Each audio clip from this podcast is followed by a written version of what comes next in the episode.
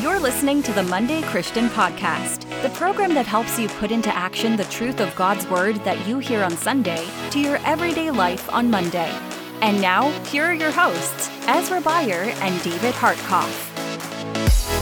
Well, Dave, we're moving into summer here. And speaking of moving, segue.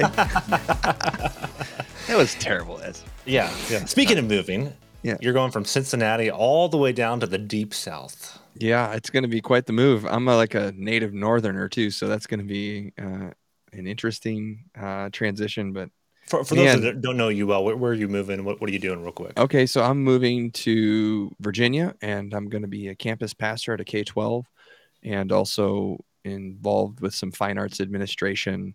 Um, at a, a church that started a school um, pretty recently, maybe it's 10 to 15 years old, really, and it's growing quickly, and God's moving, and yeah, just I, it's, it's, hard to quantify. You know, we always talk about how does God lead people, and it, it's kind of like multivariable calculus, but it's been uh, a beautiful journey just to see God calling our family forward and seeing Him come through for us. And uh, it's it's a grieving process to throw things in boxes and leave meaningful relationships like I have uh, where I'm at now, but also just yeah, I I believe in the mission of God in the world, and I know there's no ideal place to do that except the place he sets you down, right? So I'm I'm kind of looking forward to what's next as well.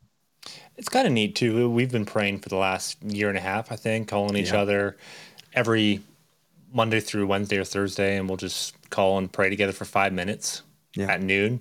And it's neat to see, to feel like this is a direct answer to those prayers. Yeah, it's yeah. I've seen over and over again things we've prayed about as just um, and of course things are happening so quickly but when i just pause for a second to reflect on that i've just seen god come through in tangible ways to just uh, not only generally lead me but just specifics. And uh, i believe that he's he's he's personal.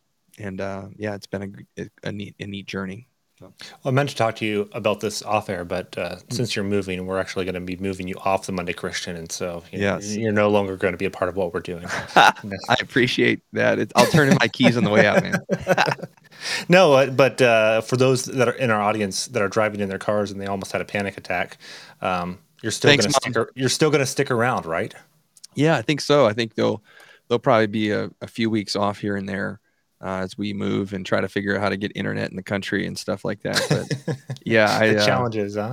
yeah, we just we get to chat with a lot of cool people, and yeah, and yeah. also you're you're a good dude, as so I can't quit you like that, man. That's right. Um, our guest today, J.R. Woodward. Woodward. Um, great, great conversation. We just fin- wrapped it up, and man, I felt like we could have gone for another hour. Yeah, it's it's like when me and you talk, Dave 45 minutes and we're done, right? Yep. It's like, okay, we maxed out our time. Let's get out of here. Yeah. With JR, it's like, ah, he has a wealth of information. And one of the reasons I really loved this conversation, okay, there's been all this talk about scandals in the church, and that's a very popular thing on social media, Christian social media, right? Um, but there's not a lot of detailed talk about what to do and how do you prevent scandals from happening? How do you not yeah. engage so much with leaders that are prone to and structures that are prone to scandals and all that kind of stuff? The, the preventative stuff that JR really talks about. Yeah. And so this won't be the flashy conversation that others might be, but it'll be, I think, one of the most beneficial if you really stick with this uh, to the end. Yeah, I think it's the old adage, you know, like let's let's put a fence at the top of the cliff rather than an ambulance down at the bottom I think I love the fact that JR is trying to put a fence up top and say, like, hey, let's design and build systems that make it less likely that a lot of the scandals that we've seen over the last 20 30 years within the church as far as very public failings of leaders that, that that's less likely to happen yeah. and I, I think he offers a hopeful way forward and i just i don't know i you know, as we, you and I have talked about the Mars Hill podcast, Rise and Fall, and I, I listened to a lot of it, but at some point I just, it's not edifying for us to stare at stuff that's on fire, you know? And so JR's work is hopeful to me. And so it, it was nice to engage with it and with him. Yep. Let's go ahead and get right into that uh, right now. Thank you so much for joining the Monday Christian podcast today. Great to have you on. Good to be here Well, it's we connected a few months ago when I was in California, and so uh, well, one of the things I, I, noticed when we were out there and uh, a little thing that our mutual friend Daniel Yang put on, um, we were in a group of maybe 30, 40 different uh, church planters, people that were engaged in the church, and one of the things I noticed everyone in the room had you could tell they had a lot of respect for you and looked up to you and so uh, yeah was just, that was just something i noticed right away and uh, through engaging with more of your work after we had a chance to meet um, i just really appreciate how you come across and so that's one of the reasons i wanted to have you on to have this conversation today well thank you man yeah, yeah. it was good to good to meet you there as well for those that aren't aware of you um, Give us a quick bio. How did you first come to faith in Christ? And what did that journey look like for you? Yeah, actually, so it was right before my senior year in college. So I didn't grow up in a Christian household. And um, it was through my fraternity, believe it or not, my social fraternity. so I was uh, I, I, was uh, going to summer school. I couldn't really pay for summer school and my apartment at the same time. So my older brother in the fraternity, who was a Christian, uh, invited me to stay at their place for free. And I thought about it for about two seconds. I said, You got a deal. And so that's where I started my couch surfing life. And, uh, you know, when you live with somebody, you kind of get to know them pretty well. And they seem like the genuine folks really trying to follow Jesus. And so it intrigued me to look into Jesus, started read through the Gospels. And I just fell in love with him, uh, just how he called out the religious hucksters, but also was uh, super friendly to those that the world seemed to damn and dismiss. And so I just thought, like, uh, you know, I was a RA uh, that next, you know, already. So as the year was starting, um, my goal was I, I, was kind of a believer with some skepticism. I, I thought if this is real, then it's going to be transformative for my life and the people around me. And so my goal was to share my faith with everybody on my hall before the end of the year. And so that made for a very interesting year and seeing a couple people come to faith. Uh, I mean, just crazy things. And uh, but I did. I started to see transformation, and I felt like it was really weird because I'm just trying to follow this Jesus character that I was getting to know, and getting resistance from different places that I wasn't necessarily expecting. I'm just trying mm. to do, you know, the right thing. And why why do I get so much you know havoc here? But uh, you know, by the end of the year, I think everybody but seven people I had a chance to share with. So I wrote a letter to my whole hall, uh, kind of sharing my story. And um, I think what was cool is like, while, you know, being an RA and a Christian in a party dorm wasn't the most popular thing for that time. um, you know, by the end of the year, we had this uh, banquet where we, we shared it with three other halls. And uh, I wasn't sure exactly how everybody felt about me all the time, but um, at the end they gave me a standing ovation, and I think that even though they didn't come to faith, there was a respect that at least I kind of lived into what I was believing. So, I was just working with a client the other day, and they talked about the impact their fraternity had on them and the sense of brotherhood that was kind of developed in the relationships that came from that and how that informed them when they were in their 30s and 40s in business and and to treat their employees well and to develop a sense of you know camaraderie with those on their team um, was, was that kind of that that tight knit experience that you had how did those years shape your future ministry and how you viewed the church yeah well i was in the fraternity just for about a year and a half because i uh, went to George Mason, then I transferred over. And um, yeah, I mean, uh, I, I, think what was interesting for me is that these guys who were Christians who stayed in the fraternity to kind of reach people like me, um, the fraternity kind of like they were really popular. One guy was a ladies' man, the other guy's a jokester, and so really popular. But when they became Christian, it wasn't a popular move for them. So I was kind of looking at it from a standpoint. As, as I look back on my life, I kind of realized that how people thought about me was pretty important for me. And so for them to make this move, so I, I guess I felt like I, I, could sense a difference between what I was experienced with them and what I was experiencing in the fraternity. And um, but you know, there was there was definitely some tightness in some way with the fraternity, but much tighter with the Christian community that I became a part of. Yeah, yeah. I'd be curious. Sorry, Ez I just like just hit that for a second. What did it look like? You said this person you lived with was a Christian, right? Is that what I just heard? Yeah, yeah, yeah. yeah. Uh, so what, did, what did that influence look like? Really. Yeah, like what did that?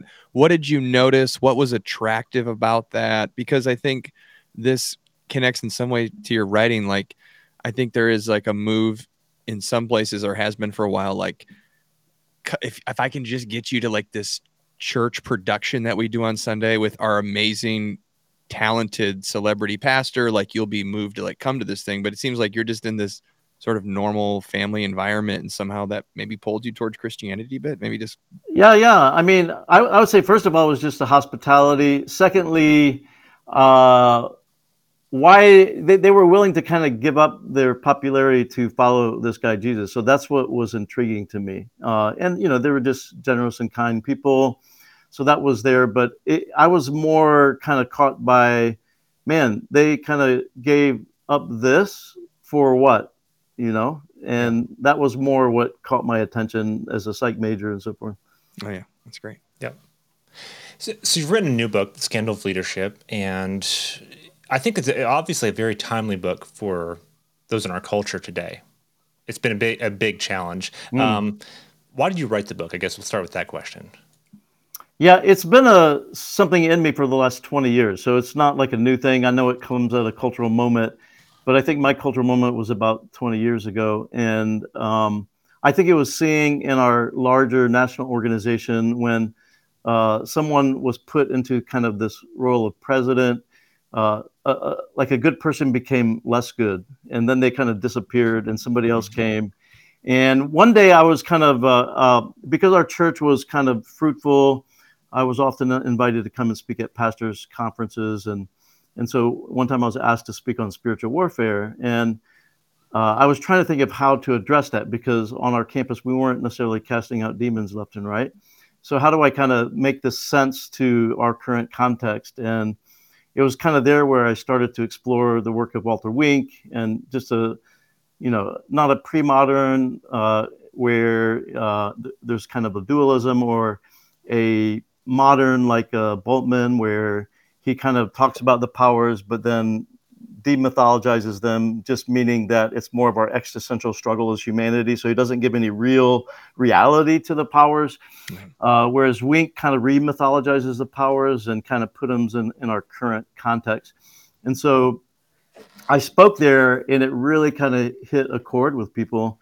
And someone even said, you know, this is going to be a life message for you. And and so I started to continue study, eventually doing my PhD in this area, so a deeper study, and and then after that, some post work, uh, especially as it relates to the remedy and kind of a, a new a kind of re look at Philippians through a different lens.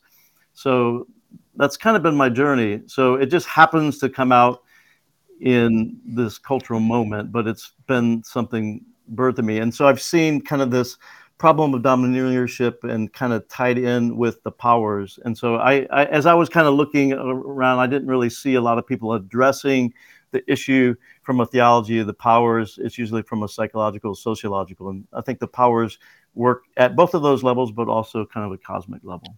So I, I'm, I was intrigued by your quote. I can't remember if it was the the preface or like the introduction where you you said some version of what you just said there, like wondering why good leaders become less good the longer they're, the longer they're in a particular role. And that was just a very striking comment to me.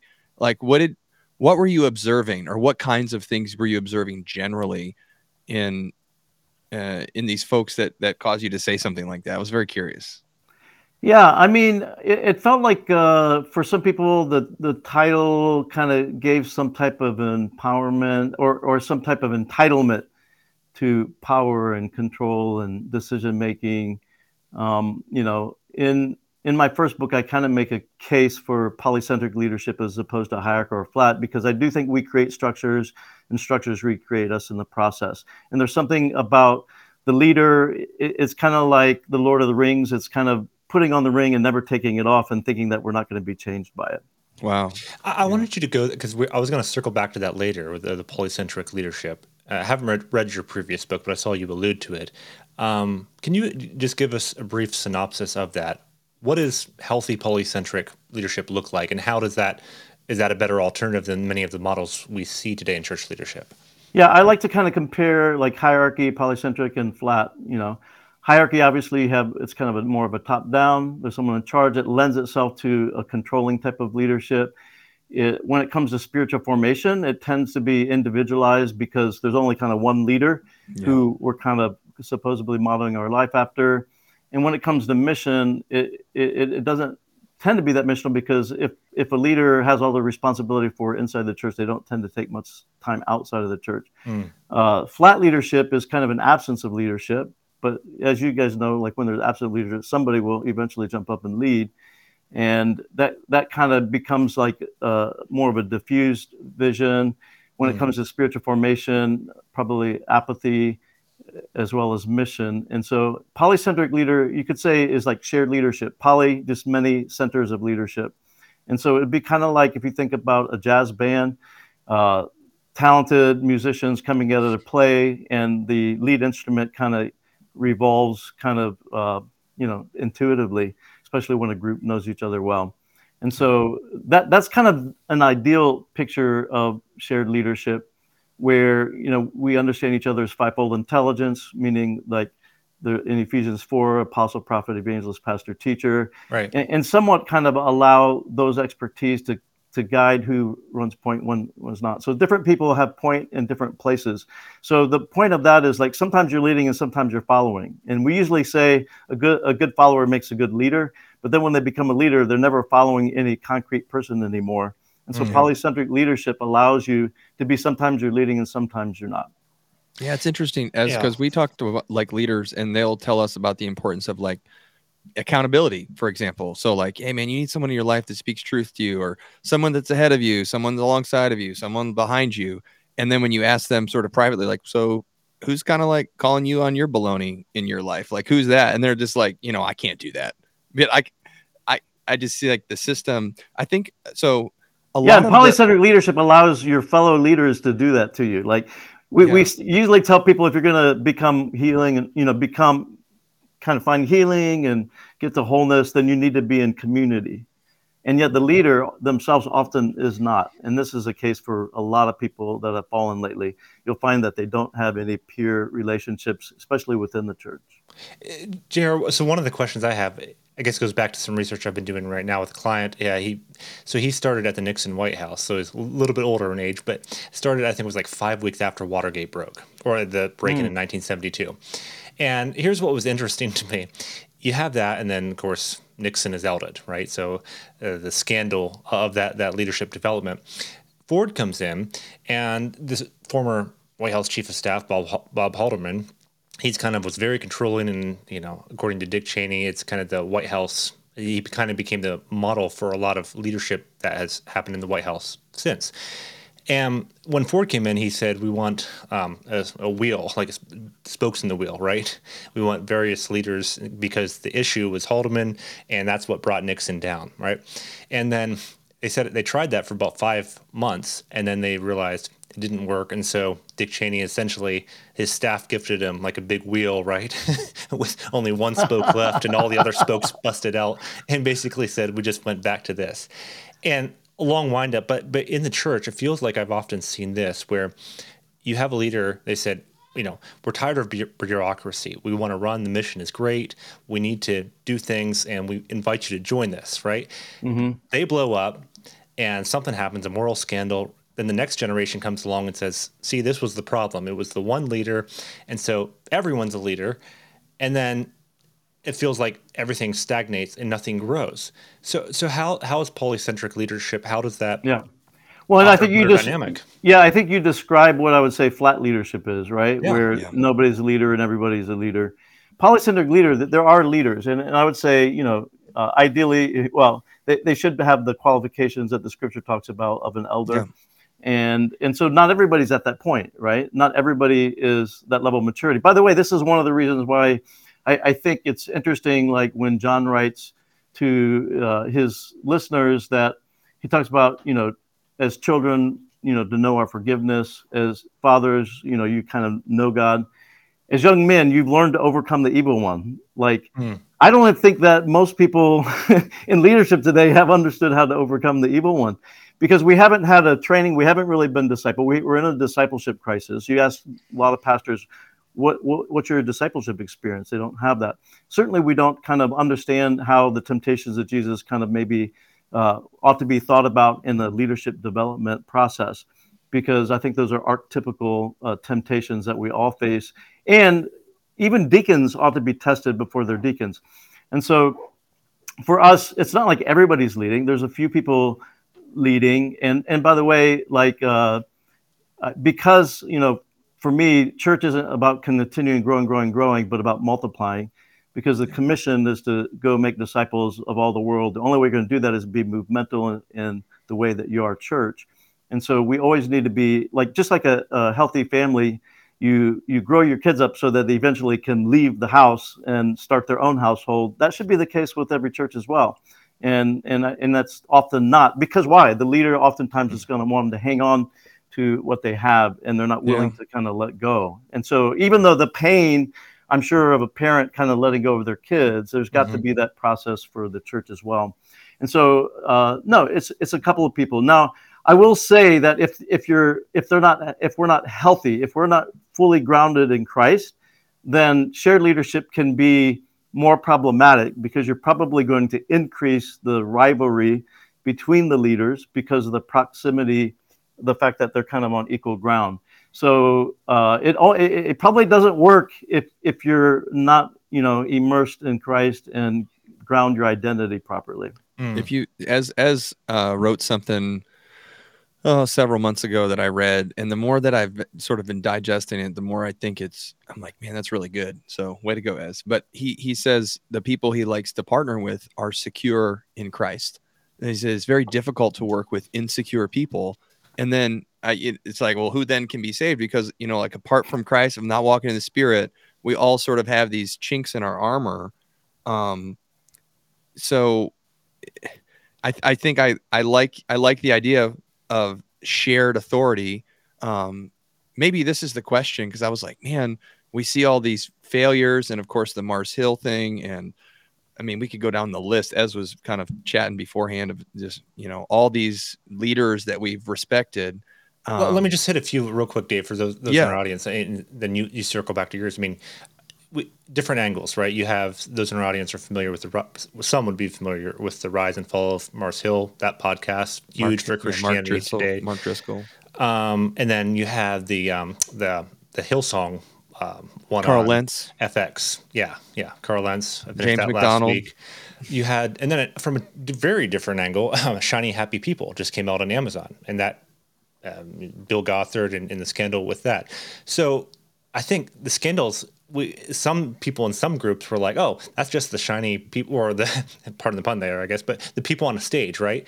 And then, but sh- things like shiny happy people, you realize, oh, it's all throughout the local church and you know very conservative context all over. So anyways sorry so mike so like obviously there are some places that maybe you would say and i would probably tend to agree with you that are hierarchical but at least it's a benevolent dictator you know? And uh but the system like later like who replaces that person if the system in place is really focused on one person like that's just a danger. And i like i don't think it's sustain- sustainable because like one person is not meant to to have that kind of authority. I don't think God designed us that way. So when it's not spread out, I think there are problems. Like who do we look to? We see plenty of bad examples. Are there any church culture folks that you're like, "Hey man, you you should see how they kind of have structured their church. It's sort of biblically minded, but it also it's it's wise and how it's, you know, culturally appropriate right now." Like who who do we look to? Who who should be our examples? You know, I, I, I think you bring up a really important point, and and that is like we don't have a lot of good examples, and so I think we have to be willing to start them. So I work with a lot of church planters, and I, I would say uh, from kind of outside research uh, after we had been training for about five six years, you know, 65% have shared leadership. You know, that doesn't mean that it doesn't come with challenges, like I said, and uh, and like you said, it's like. Um, it, it's a it's a daily task to die daily to ourselves. You know, uh, I, I kind of make the case, and I, I think we have to recognize that we are kind of captive to imitation, and I do think that we become yes. we start to desire what our desire uh, our models desire, And so there are a lot of people that we've looked up to that we don't probably realize that we have actually subconsciously, you know, grabbed their desires and, and they're sure. malformed. And so I, I, I, don't think we have, I think we inherited a mess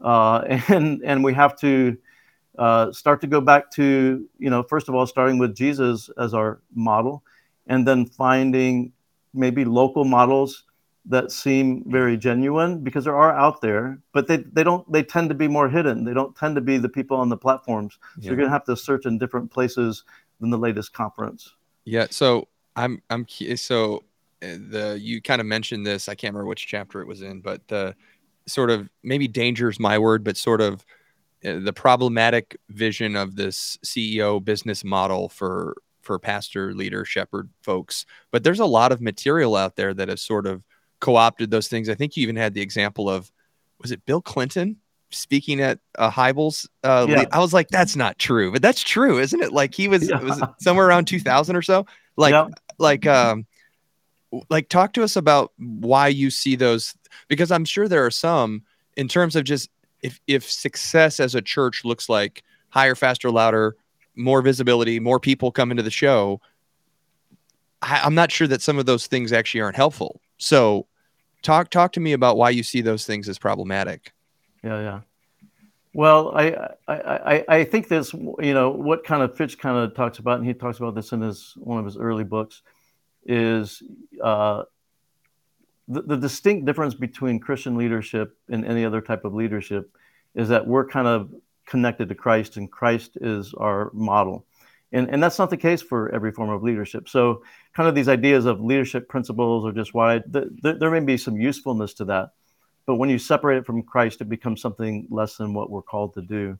Um, and then I would say, you know, when we plant churches, actually, we, you know, I, I think there's a really good book called Slow Church. and, uh, you know, and, uh, you know, there's uh, uh, Alan, I don't know who it is, like he, he wrote the, the patient ferment of the, Alan Kreider. That's an yeah, awesome Alan Kreider of yeah. the early church. And so patience was what they were most known for. They weren't kind of going after the growth. They were simply kind of counter or contrast society to what was around them. Yeah. Being patient was just so different and out of sync with what the culture was that it attracted people. And so they had this kind of unseemingly growth. And so I mean, you know, God's always working in ways that are very different than us. His ways are above, you know, as high as the heavens are above the earth. So his ways are different than our ways. And so I think when we try to co opt business uh, practices into the church without critically engaging them, it, it is a way of kind of imitating the powers because that is the way the world works. Like Jesus yeah. did not say, go to the world and look and find out how they are successful. No, it's like a very different kingdom that is very different values and should produce very different models. Awesome. JR, before we go any further, I'd love for you to just give a synopsis of the scandal of leadership. Um, talk about the connection between powers. Am I saying this right? Mimetic desires. Is that how you pronounce it? Okay. Mimetic desire. Yeah. That's not a word that I use often. and kenotic leadership. There, there's another one. Um, kenotic leadership. Yeah. Kenotic. There you go. Yeah. So you, you have these different terms. What do you mean? How do they tie? How do they tie together there? Yeah. So what I'm kind of trying to say is like ultimately, you know, there's two arch models, right? There's Christ and there's Satan, and uh, and, and what I'm trying to do is connect those through uh, mimetic desires. So let me kind of describe mimetic desires. R- Rene Girard's kind of one of my kind of dialogue partners, and uh, he was uh, born in France, got one PhD there, one PhD here, six conferred PhDs from six different countries. This guy's pretty much a brainiac. You know, right. he engaged with like Freud, Nietzsche. He kind of looked, you know, he started out kind of as a literary critic, uh, looking at like Dostoevsky, Shakespeare, Proust, and and he was trying to understand like what is it that separated like the novelist from from other like the great novelist from just anybody. The people. Why do we continue to study these? And what he realized is that they had something in common, and and it was something like happened at some point in both their life because he studied their life and their works, and the commonality was this kind of mimetic desire, and that is that our desires are not self-generated, but we simply imitate the desires of our models. So whoever we look up to, we you know we desire what they desire. This is kind of what Fifth Avenue, you know, Fifth Avenue operates off, or you know, the market, everything, and uh, And so that's kind of his first discovery. And then the second thing is he kind of studied mythology, anthropology for like 10 years. And again, he usually wakes up at 4 a.m., studies till noon, and then does his other work after. And uh, he was trying to understand why did seem like people, groups all over the world uh, had sacrifices. And, and so what he realized as he studied ancient societies in particular, before there was even an illegal system, is when uh, mimetic desire, you know, started to happen, then you, you would have mimetic rivalry. And so that's when your model has something that they desire that they can't share, like a spouse or won't share, maybe, you know, a, leadership role. Uh, this will kind of create rivalry. And uh, and what, what what happens is the you know all of this is subconscious. So uh, and I kind of apply this to the church. I'll just kind of try to display it this way. Let's say the, the you have you're the lead pastor and you desire to be the lead pastor, not necessarily the work of the lead pastor. Anybody who looks up to you will desire that same thing. But now you become an obstacle to them, them getting the very desire that you gave them if you don't share that, right? And so this is kind of the word for scandal. Scandal is literally, you know, just an obstacle uh, or a stumbling block, uh, someone who's not enabling you to get what you want. And so um, in this case, the leader becomes a scandal to anybody looking up to them. As scandals multiply in the congregation, mimetic rivalry turns into a mimetic crisis where everybody's against everybody, but nobody knows why. Mm. Uh, what happens at that point is uh, the scapegoat mechanism kicks in, and that mimetically the, the crowd lands on a scapegoat. And in the early days, they kill them. Uh, you know, then there was kind of rituals, and you know, humans were replaced with animals, and so forth and so on. But uh, this scapegoat mechanism is the kind of his second kind of discovery that he had.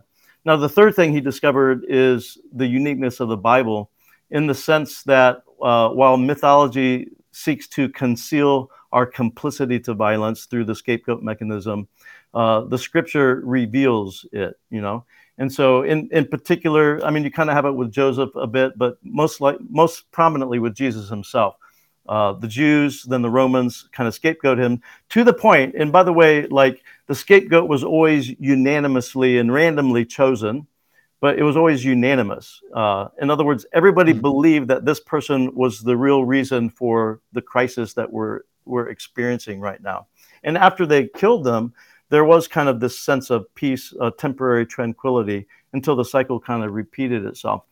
But Jesus comes and he becomes the the willing scapegoat and in this case, you know, um, he dies, but be, uh, because the Father raises from the dead, we see that he's an innocent victim. Well, this kind of idea of victim isn't something that has always been around. Uh, Girard would say, you know, uh, most of history is written with the perpetrator, you know, uh, with a view of the perpetrator only. And it's only uh, those societies that have lived with the Jesus story that have actually the intelligence of the victim. And it really started with Jesus who at that point disarmed the powers and showed what has been happening since the foundation of the earth with Cain and Abel, this whole scapegoat mechanism. Uh, and, and, and, in a lot of ways, it was it's what allowed humanity to survive. But it, you know, but now now it's kind of been unveiled, and and so and, and what we learn is like the and what what what Girard would say the only way that we can overcome the powers is to imitate Christ for any human being. Otherwise, the powers will pull us into this kind of mimetic cycle and trap. Because if you if if God isn't the transcendent reality for you, you you will find transcendency in the other. It's uh, what he calls a deviated transcendency, where we look to the other to kind of get our sense of our, our full sense of being. And when you do that, you're going to land in that whole mimetic trap from the mimetic desire to the crisis to eventually scapegoating. So tie that into a relevant modern day example? Yeah, I mean, uh, well, I think look at uh, Mark Driscoll, right? Like, uh, uh, you know, I, I, I think like he he scapegoated the other leaders when they weren't kind of toeing the line. He talked about like how many bodies, you know, are, are being built up, and he wanted a pile high one, you know, throw them off the bus, run them over, all of that. So he, he had the scapegoat in order to kind of keep his sense of control, right? There, there are other things kind of operating there. When, when, uh, when I think about the principalities and powers, and I kind of distinction, uh, by the way, for, for Girard, that whole mimetic cycle is kind of uh, his deconstruction of Satan. Um, and uh, you'd have to read the book to kind of get yeah, into it. Yeah. I also kind of use Matthew Croasmun uh, uh, in his book Emergence of Sin to kind of reconstruct Satan as a person, but in a very different way than what tradition would say. But let, us take a Driscoll for an example. Um, I, I, think it would probably be important to kind of tie in uh, William Stringfellow's idea of the principalities and powers, which I think are fallen but can be redeemed. But like uh, he talks about the principalities in our, our current articulation is image, institution, and ideology. Image is kind of the idea. There's Mark Driscoll, the person made in the image of God, and Mark Driscoll, the image. We, we both, there's two entities that go by the same name. Our image basically, you know, seeks us, seeks full devotion from us until we kind of give our lives over to the image and literally become possessed by our image instead of possessing our image in God. I think we see this with Driscoll, right? Um, he paid 210 thousand dollars to get his book on the best-selling list. There's all kinds of examples. I am the brand. So, that, so that's how you get your book is on a New York Times bestseller. yeah, but he, you know, he was captivated. His image started to basically possess him, and then the institution. Uh, his, ideology of kind of control or uh, authoritarianism uh, really kind of controlled how he used his power eventually. Mm. And so, uh, you know, ideology are all the isms. And so, and, and, he used it within the church as an institution. And, and, and I think what happens is like, you know, a lot of, you know, again, the, with the kind of the celebrity culture that we have, uh, a lot of people, you know, are happy with one leader and they're happy if their church is, quote, successful because they actually feel successful and they vicariously experience uh, mm. success through the leader. So yeah. in some ways, they don't even have to grow up. Uh, it's a it's a kind of a unstated. You're the person who's mature and doing this. We can do whatever we want, and it's a happy arrangement. We'll pay you to do this, mm-hmm, and mm-hmm. Uh, as long as we can continue to grow, and I can feel good about it as well. And so this is probably one of the some of the the difficulty in calling out uh, and kind of naming when someone is going wrong because th- there's a buy-in there's an institutional buy-in by every person in the body because that that principality of institution captivates everybody within the congregation. Yeah, see, th- this is one of my challenges as I listen, and because I think sometimes we're part of the po- problem. Um, Patrick Miller, he did an interesting conversation with Preston Sprinkle several months ago, talking about the rise and fall of Mars Hill and that that podcast, and one of his his challenges was he was like, yeah, it's a great it was a great podcast, and I enjoyed it. It was helpful to me, and you know, I found it it was done very well. One of the challenges, though, as he pointed out, was again this there's different leadership at the time and all that, but Christianity Today did post numbers of articles on Mark Driscoll as he was rising and ascending. And Patrick Miller's point was you kind of double dip in a sense where you ride the wave up, but then you ride the wave of the clicks of when, when they go down. And the only the only thing that loses is the local church in the end and the people that are hurt and caught, caught in the fray of things. And so I guess my question is how do we stop feeding the monster? How, how mm-hmm. do we not how, how do we not buy into bad cycles of leadership? Yeah, I mean, I, I think one of the things that Jesus does is he kind of elevates the most unlikely heroes and heroines, right? It's, it's like the the the poor person giving a pence it's uh, women. It's like people that society would have dismissed. I i, I think we have to like um, like honor people who are kind of t- taking that kenotic journey uh, you know emptying of themselves and uh, not full of themselves and so we have to because like whoever we lift up and whoever is our models we will become like we become yeah. like the people closest to us and and so we just have to i you know it, it's like even in philippians there was kind of two uh, Euodia and Syntyche were probably mimetic rivalry with each other.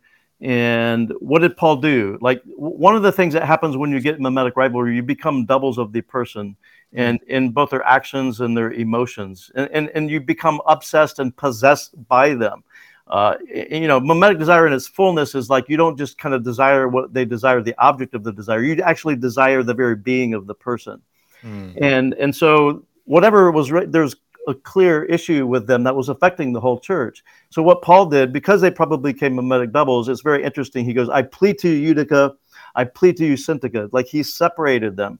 And then he pointed them. The whole book of uh, Philippians is about good models and, and anti models. So Jesus is the arc model, then there's uh, Timothy, then there's Epaphroditus, and then there's Paul himself. And so I think it comes down to because I believe that we're all captive to imitation, it's going to come down to who we lift up as models and who we look to as models. And and the salvation of the people where who you choose as your model is is you know paramount. Do you think though that I think it's some it takes a great amount of faith because I mean if you're successful as a pastor then you then you have to write a book and then you have to promote that book and then there has to be there are certain venues and where that is promoted.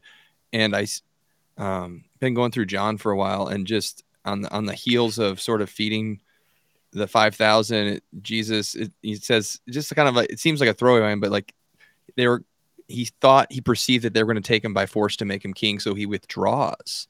And just the willingness to not be a part of the self promotion celebrity system i think for a pastor to sort of embrace local embodied things and willing to be an, anonymous and eh, that takes a great amount of faith in my in my mind to to sort of kind of take that role. Um but to your point i think that's that's the way forward. Um if it if if folks are willing to sort of embrace that an anonymity i guess and to to spread things out. My question would be here's a question i've been thinking about because as kind of talked about collectivism. How do we how do we not react once again polycentric leadership?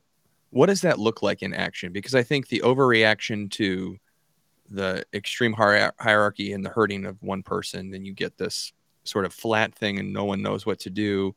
Um, where, where's the middle ground and then how do we get folks that are caught in maybe you said you're you're a preventative specialist you're not a how do we fix the thing that's broken but how do we get folks that are caught in a system of look at our pastor to be like hey, we want you to be equipped to do the work of ministry. Like this is actually a you thing, not a that person thing.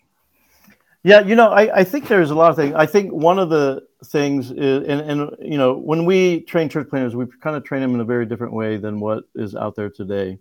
Uh, when you think about the four spaces of belonging that Edward Hall, the sociologist, developed and Joseph Myers kind of popularized, you have intimate space at three to four people, the personal space at five to 12, social space at 20 to 50, maybe up to 70. And then you have public space, which is 70 or more. I think today, uh, the, the, the tail's wagging the dog when we put 90% of our energy time into public space. Um, Jesus lived into all of these spaces uh, intuitively. He confided in the three, trained the 12, mobilized the 70, spoke riddles to the crowds or parables. And but Jesus was devoted to the, the the, the disciples. Like those are the people he called to live with him. I, I, think like for us, so we kind of train people to say the the core space. That, and, and by the way, any if we're going to be faithful to the Great Commission to make disciples of all nations, first of all, we need a structure that actually centers discipleship as opposed to decentering it. And discipleship is not what you get on a Sunday morning. Discipleship has to be close enough because I, I fundamentally believe uh, the role of imitation is more important than instruction, and immersion and mission is more important than instruction. Instruction is kind of third in, in the in those three, and so you got to be close enough to kind of catch something that you know somebody who's uh, a little bit more mature you can pass on. And so what we do is like we have a discipleship core that personal space of 12 not a small group but this is an invite only for people who want to you know learn what it means to be a disciple of jesus and then that social space is dedicated toward mission. So it's more of a, a centered set where anybody can come. Ideally, even half the people are, are non Christians. And if that's the core thing that you're multiplying and your public space is meant to feed those things, I think that's going to be movemental. It's going yeah. to allow the priesthood of all believers to be there. It's going to have different heroes in there and a lot of leadership that's needed by the whole body. And so that that's how we train people, and it's very kind of counter. But how we structure things will will either allow us to make discipleship central or decenter it. And this is a way to kind of center it by the very structure, and you're tying discipleship directly to mission by putting personal and social space together. Do you think? So, I think that's part of it. It's like we need to restructure the church. Do you feel like so? Um, I'm at I work at a Christian college, and you know we send people to spaces that are not they're denominational churches or established churches. They're not church plants, and you know what what do you what do you think about what? Yeah. How do you send someone maybe you send one of your friends or something to a local church and you're just like man that is systemically problematic and they're going to have a hard time making disciples in the way that you know you would like to see them made just because the their the whole system is kind of set, set up for failure or or is is not uh, polycentric or something like that like but yet like established churches need pastors too so like what what's the way forward there yeah, that's a good point. And it's not probably just a structure, it's the, the very spirit of the congregation, you know, mm. that could be wow. this is where you get into the powers as well, because you yeah. can put people in and out and it seems like the spirit kind of remains similar. Mm. and so we, we actually we actually have a different training for what we call remissioning pastors, people who are trying to remission their church. And I think this is much more hard and difficult than planting a church. At least when you're planting a church, you can say, hey, here's our blank canvas. And even though people come with their preconceived notions and assumptions, you can kind of deal with that, you know, at the beginning. But when you're dealing with something, our our guy who leads our remissioning, he's working with a close to 200 year old church. It's it's like you know he he's practically been thrown out of it multiple times, but like uh, but over the last I think he's been at it for like five years or more uh, there, there's kind of changes happening, and now discipleship is becoming more prominent. They haven't done away with their public space, I don't, and I don't really encourage that. I just think all of these spaces are important, but I think the more important ones are the uh, are the personal and social. In fact, it, it's kind of like when you think about George Whitefield and John Wesley, like which one of these guys Let's go. is better known? Yep. Yeah. Wesley, yeah, which, right? Yeah, which one was the better speaker, right? Who was the George Whitefield was, the, was yeah, a better speaker. He was speaker, the crowd right? drawer, yeah. Yeah. Yep. Uh, but Wesley got to the point like I'm not going to come and do a public space unless you set up bands, classes, and societies, societies which is essentially yeah. He was already intuitively living into that intimate, personal, and social space. And so, and that was probably the last time we've seen movement in yep. America. So I think we need to help the church become more missional and more movemental. And I would say a huge thing is how we structure it because we create the structure, and that recreates us in the process. JR, we're we're out of time here, but you got five minutes for a couple questions? Sure. Uh, is, okay. Uh, Sam, he writes in. He says, "What can we do proactively to encourage healthy leadership at all levels in our churches?" Yeah, yeah, yeah. I mean, I so yeah, I, I go much more in depth, you know, in the book. But I basically we're either going to be a scandal because of our kind of mimetic rivalry that we kind of set up because we're not grounded, or we're going to follow the scandalous way of Christ.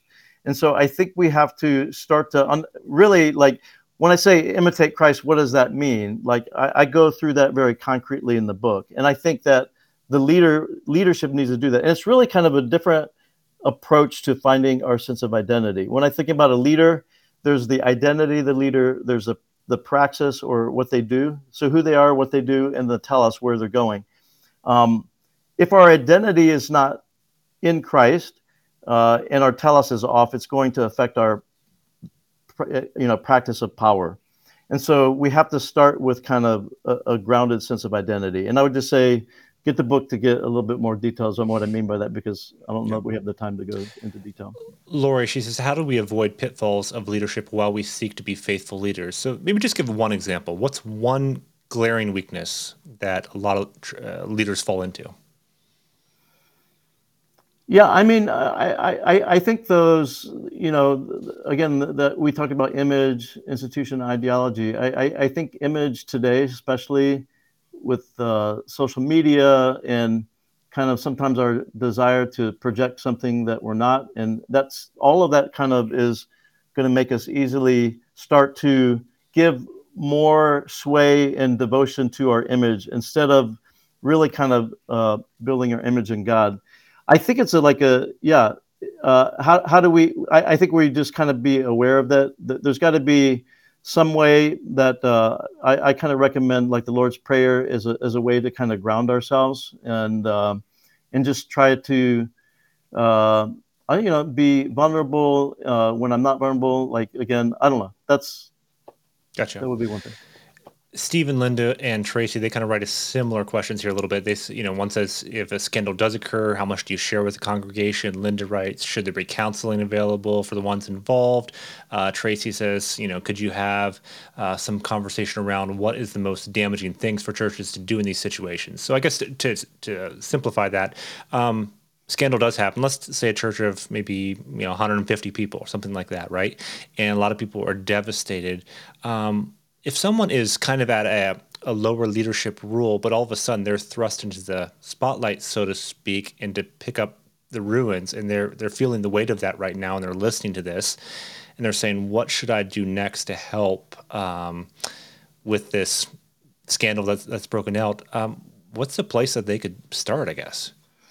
Yeah, I mean, I I would really try to. Th- there are whole ministries out there that work with this. This is kind of my specialty, like the aftermath of the scandal. I'm more in the preventative part. Um, I, I, do think that the if there's a, a public leader who's made a public sin, it needs to be public. And um, but I, I, think there's a lot of ministries out there that work uh, with people, and I would just yeah. tr- try to find some of those. I don't have them off the bat, uh, off the hand here. We'll link to all your stuff in the show notes below, but close us out with this. Um, following in the footsteps of Christ. Uh, this podcast is for Monday Christians, and you know, turning Sunday belief into Monday action, and um, yeah, just you know, what's that look like for you on a daily basis, and what's what's one piece of advice you'd offer that uh, here's a practical way you can start um, living a bit more like Jesus in regard to the conversation that we've had today.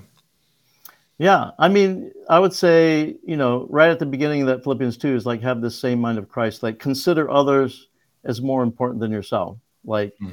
yeah, if we just kind of think about that, you know, and, and it's uh, in some ways, what, what's kind of funny is like if you look at this kenotic journey, it's kind of like saying become a nobody and God makes you a somebody. Now, it's not nobody in the sense of you're, you know, you have no worth and value and so forth. It, it's like, a nobody in the way that the world wants to construct your sense of identity. Wow. You you you do not want to have anything to do with the way the world tries to mold you into, you know, squeeze you into its mold. Rather, like uh, you, are really kind of grounding your sense of identity in Christ. And I would say, like Paul is the example here, right? Like uh, if you look at his short autobiography in Philippians, um, he actually kind of uh, understood like Philippi was they were all about honor. Honor was the greatest commodity, and uh, and so he there, there's probably seven thousand inscriptions of people who would pay just to kind of honor themselves and their household, and it always started with their ascribed honor or what they were kind of got at birth, and their and then went moved to their achieved honor because in that day your ascribed honor was much more valuable and hardly movable. And so he starts out saying, "Well, I was I, I, was circumcised the eighth day, tribe of Benjamin." You know, like he goes into what he inherited, his inherited honor, and then he went to, you know, I'm a Pharisee of Pharisees, as with the law faultless, as with the church, you know, persecuting it. I consider like this is how he got his sense of identity. This is what allowed him to be a hero to his community, and he says all of that is garbage compared to knowing Christ and yeah. the power of his resurrection and the fellowship of his suffering.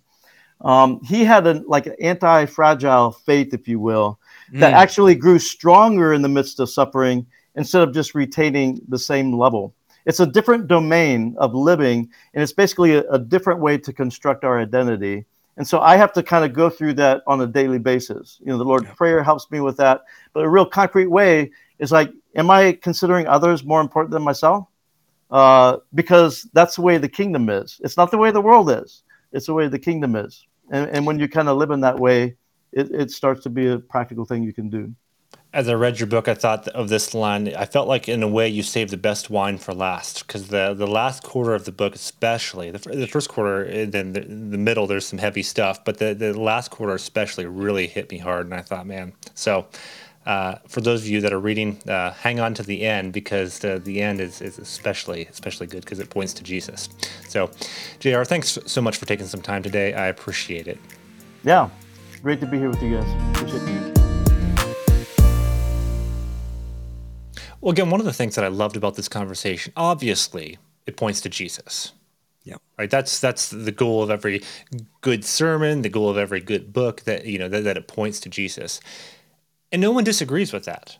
right? That Jesus should be the model, at least within Christianity. Uh, the problem, though, is how does that look? How does that, how does that, um, what does it mean to embody a Philippians 2 kind of lifestyle? Yeah. Putting other people first and all that. Like, how do you do that in the practical ups and downs of life? That's that's where it gets challenging. Yeah. And and, and as I think what I uh, once again, JR offers us some like practical, you know, sit with, consider others more important than yourselves. I like that he just didn't like, here's the five ways you can do that, but just like sit with that sentence for a while and think about your life and reflect. Give yourself some space for reflection and and and maybe some moments of honesty. Like, does this does this posture characterize who I am, or where are my opportunities for growth? Um, yeah, I've been very challenged just chatting with him today. What was what was maybe a takeaway for you? See, we didn't even get to this. I feel like every conversation we have to have a Dallas Willard story, right? At least, oh, dude, that was you know, yeah. and, and, he shared this in the book. He didn't share this in our in our exchange, but one of the things he was introducing Dallas back a number of years ago when when Dallas obviously was was before he passed, and he um he was introducing him, and he, as he did the Q and A at the end after Dallas spoke, he kind of felt God saying, okay, JR, you need to say this, but he didn't want to. And so he was wrestling with it. But finally, he goes up and he kind of nervously says, he says, Dallas, he says, you're not a very good speaker. You know, and everyone gets kind of nervous in the crowd. And, but he says, everyone was hanging on your every word. Right. Yeah. And his whole point with that, you know, Dallas never wrote a book proposal, but he's written how many books? Yeah. You know, he never sought out, you know, fame yeah. and allow that to come to him. And, and I think there's just so many things that I've just thought about in my own life, whether it's social media, how you talk about yourself with others. Mm. Um, how do you position yourself? Are you uh, comfortable being in a room and not having your strengths always shared?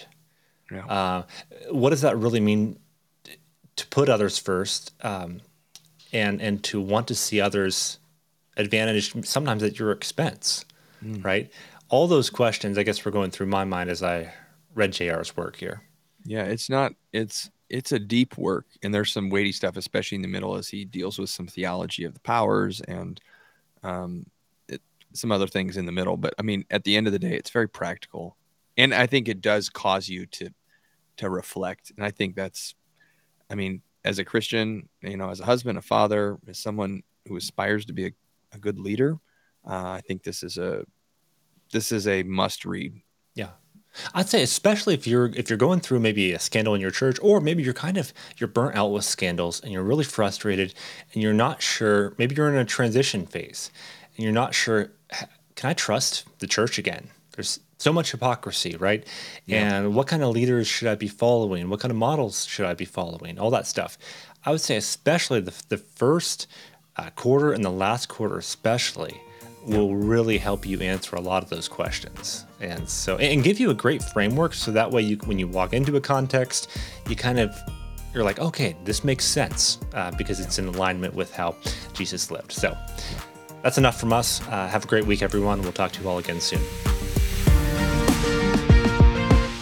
Thank you for listening to the monday christian podcast. To support our vision and find new ways to put your faith into action throughout the week visit themondaychristian.com. That's themondaychristian.com.